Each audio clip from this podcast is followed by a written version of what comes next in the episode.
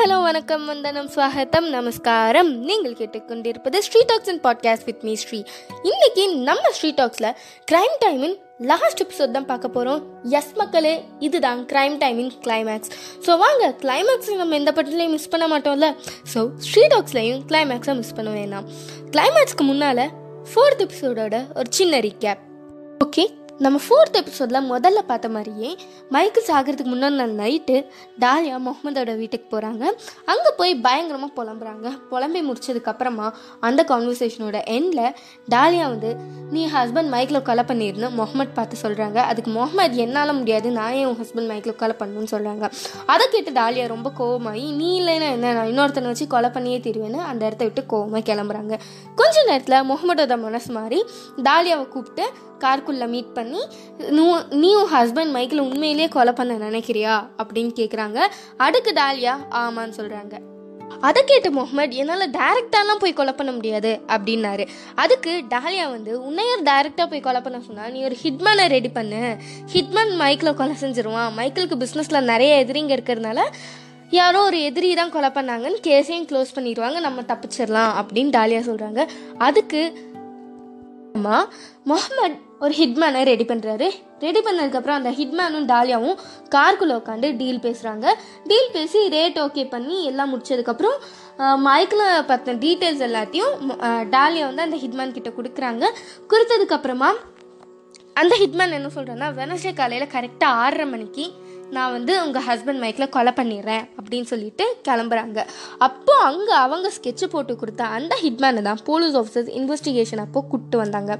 நான் ஏற்கனவே சொல்லியிருந்தேன் ஃபர்ஸ்ட் எபிசோடில் இந்த க்ரைம் டைமில் எதிர்பார்க்காத ஒரு மிகப்பெரிய ட்விஸ்ட் இருக்குன்னு. அந்த ட்விஸ்ட் என்னன்னு பார்த்தீங்கன்னா மைக்கேல் இன்னும் சாகல். புரியலல்ல?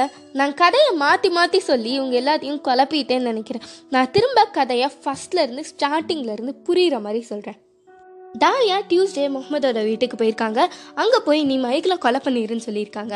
அதுக்கு முகமது ஃபஸ்ட்டு முடியாதுன்னு சொல்கிறாங்க அதை கேட்ட டாலியா பயங்கர கோவத்தோட நீ இல்லைன்னா என்ன? நான் இன்னொருத்தனை வச்சு கொலை பண்ணிடுவேன்னு அங்கேருந்து கிளம்புறாங்க. அவங்க கிளம்புனதுக்கப்புறமா முகமது என்ன பண்ணுறாருன்னா போலீஸ்க்கு கால் பண்ணி டாலியா அவங்க ஹஸ்பண்ட் மைக்கில் கொலை பண்ணுற ஐடியாவில் இருக்காங்கன்னு சொல்கிறாங்க அதுக்கப்புறம் நடந்த எல்லாமே செட்டப் தான். போலீஸ் ஆஃபீஸர்ஸ்லாம் என்ன பண்ணுறாங்கன்னா டாலியா உண்மையிலேயே அவங்க ஹஸ்பண்ட் மைக்கில் கொலை பண்ணுற ஐடியாலாம் இருக்காங்களா? அப்படின்றத செக் பண்ணுறதுக்காக முகமதை இன்னொரு வாட்டி பேச சொன்னாங்க. அப்போ தான் முகமதும் டாலியாவும் கார்க்குள்ள உட்காந்து மீட் பண்ணி பேசியிருக்காங்க. அந்த கான்வர்சேஷனில் டாலியா அவங்க ஹஸ்பண்ட் மைக்கில் கொலை பண்ணுறதுல நல்லா ஸ்ட்ராங்காக இருக்காங்கன்றது தெரிய வருது. அதுக்கப்புறமா முகமது வந்து ஒரு ஹிட்மேனை ரெடி பண்ணுற மாதிரி போலீஸ் எல்லாரும் செட் பண்ணுறாங்க இன்னைக்கு டாலியா வந்து கார்க்குள்ள உட்கார வச்சு ஹிட்மேன் கிட்ட பேசிட்டு இருக்கிறதா நினச்சி பேசிட்டு இருந்தாங்க. ஆனால் அந்த ஹிட்மேன் உண்மையான ஹிட்மேன் இல்லை. அந்த ஹிட்மேன் வந்து ஒரு அண்டர் கவர் போலீஸ் ஆஃபீஸர் இதில் ஒரு பயங்கரமான விஷயம் என்னன்னா ஹிட்மேனு நினச்சி டாலியா அந்த அண்டர் கவர் ஆஃபீஸர் கிட்ட பேசிட்டு இருக்கப்ப பேமெண்ட் பேக்கேஜ் பற்றி பேச்சுவார்த்தை வருது. அப்போது அந்த அண்டர் கவர் ஆஃபீஸர் வந்து ஒரு குறிப்பிட்ட அளவு பேமெண்ட்டை கேட்டப்ப என்கிட்ட அவ்வளோ காசு இல்லை நீ வேணும் ஒன்று பண்ணு. மைக்கேல் நாளைக்கு காலையில் வந்து பேங்க்குக்கு போயிட்டு வீட்டுக்கு வருவார். அவர் வீட்டுக்கு வந்தோடனே அவரை கொலை பண்ணிட்டு அவர்கிட்ட இருக்க அந்த காசை நீ எடுத்துகிட்டு போயிரு. அப்படின்னு சொல்லியிருக்காங்கங்க. புரியுற மாதிரி சொல்லணும்னா மைக்கேலோட சொந்த காசுல மைக்கிளையே கொலை பண்றதுக்கு பிளான் பண்ணியிருக்காங்க டாலியா. அதுக்கப்புறமா ஆஃபீஸர்ஸ்லாம் ஒன்றும் உட்காந்து என்ன பண்ணலாம் அப்படின்னு டிஸ்கஸ் பண்ணிருக்காங்க. அதுக்கப்புறம் போலீஸ் ஆஃபீஸர்ஸ்லாம் மைக்கிளோட வீட்டுக்கு போய் மைக்கில் வார்ன் பண்ணுறாங்க வார்ன் பண்ணி முடிச்சதுக்கப்புறம் நடந்த எல்லா விஷயத்தையும் நல்லா வெலாவரியாக மைக்கேல் கிட்ட சொல்கிறாங்க இதை கேட்ட மைக்கேல் பயங்கரமாக ஷாக் ஆகுறாங்க. அதுக்கப்புறமா மைக்கேல் வந்து போலீஸ் ஆஃபீஸர்ஸ் கிட்ட நான் இப்போ என்ன பண்ணணும்? அப்படின்னு கேட்குறாரு அதுக்கு போலீஸ் ஆஃபீஸர்ஸ் வந்து நாளைக்கு காலையில் ஆறரை மணிக்கு எங்களோட அண்டர் கவர் ஆஃபீஸர் ஒருத்தன் ஹிட்மேன் மாதிரி வந்து உங்களை கொலை பண்ணுவான். அதாச்சும் கொலை பண்ணுற மாதிரி ஆக்ட் பண்ணுவான். நீங்களும் செத்து போன மாதிரி ஆக்ட் பண்ணுங்க அப்படின்னு சொல்கிறாரு அதுக்கு மைக்கிளும் ஓகே நான் ஆக்ட் பண்ணுறேன்னு சொல்கிறாங்க போலீஸ் அவங்க வீட்டை விட்டு வெ- கிளம்புறாங்க. நெக்ஸ்ட் டே தான் Wednesday Wednesday morning police officers வந்து போலீஸ் ஆஃபீஸர்ஸ் மாதிரி நடிக்கக்கூடிய ஒரு சில ஆக்டர்ஸ் எல்லாம் ரெடி பண்ணி ஜிம்ல இருக்க டாலியாவுக்கு ஃபோன் பண்ணி வர வைக்கிறாங்க. உடனே டாலியா வந்து ஓ ஒருவேளை ஹிட்மேன் சொன்ன மாதிரி மைக்கில் கொலை பண்ணிட்டான் போல அதை இன்ஃபார்ம் பண்ண தான் கூப்பிடுறாங்க அப்படின்னு சொல்லிட்டு ஒன்றுமே தெரியாத அப்பாவி மாதிரி மைக்கிளோட வீட்டுக்கு போகிறாங்க அதுக்கப்புறமா தான் தாலியா பயங்கரமாக அழுகுறாங்க. போலீஸ் ஆஃபீஸர்ஸ்லாம் இன்வெஸ்டிகேஷனுக்கு வாங்க. உங்களுக்கு தெரிஞ்ச உண்மையை சொல்லுங்கள் மைக்கில் கொலை பண்ணது யாருன்னு கண்டுபிடிச்சலாம் அப்படின்லாம் சொல்லி இன்வெஸ்டிகேஷன் ரூம்குள்ளே கூட்டு போகிறாங்க அங்கே கூட்டு போனதுக்கப்புறம் அந்த ஹிட்மேனை கூட்டு வராங்க. எனக்கு இவனை தெரியவே தெரியாதுன்னு தாலியா சொல்கிறாங்க இதுக்கப்புறமா போலீஸ் ஆஃபீஸர்ஸ் என்ன சொல்கிறாங்கன்னா யூ ஆர் அண்டர் அரெஸ்ட் நீங்கள் ஜெயிலுக்கு போக போகிறீங்க மைக்கிள் சாகலை. மைக்கிள் இன்னும் உயிரோடு தான் இருக்காரு. அப்படின்னு சொல்கிறாங்க ஆனால் அதுக்கப்புறமும் டாலியா வந்து நிறுத்தாமல் ஆக்ட் பண்ணிட்டுருக்காங்க இதுக்கப்புறமா மைக்கேல் டாலியோட கேஸ் வந்து கோர்ட்டுக்கு வருது.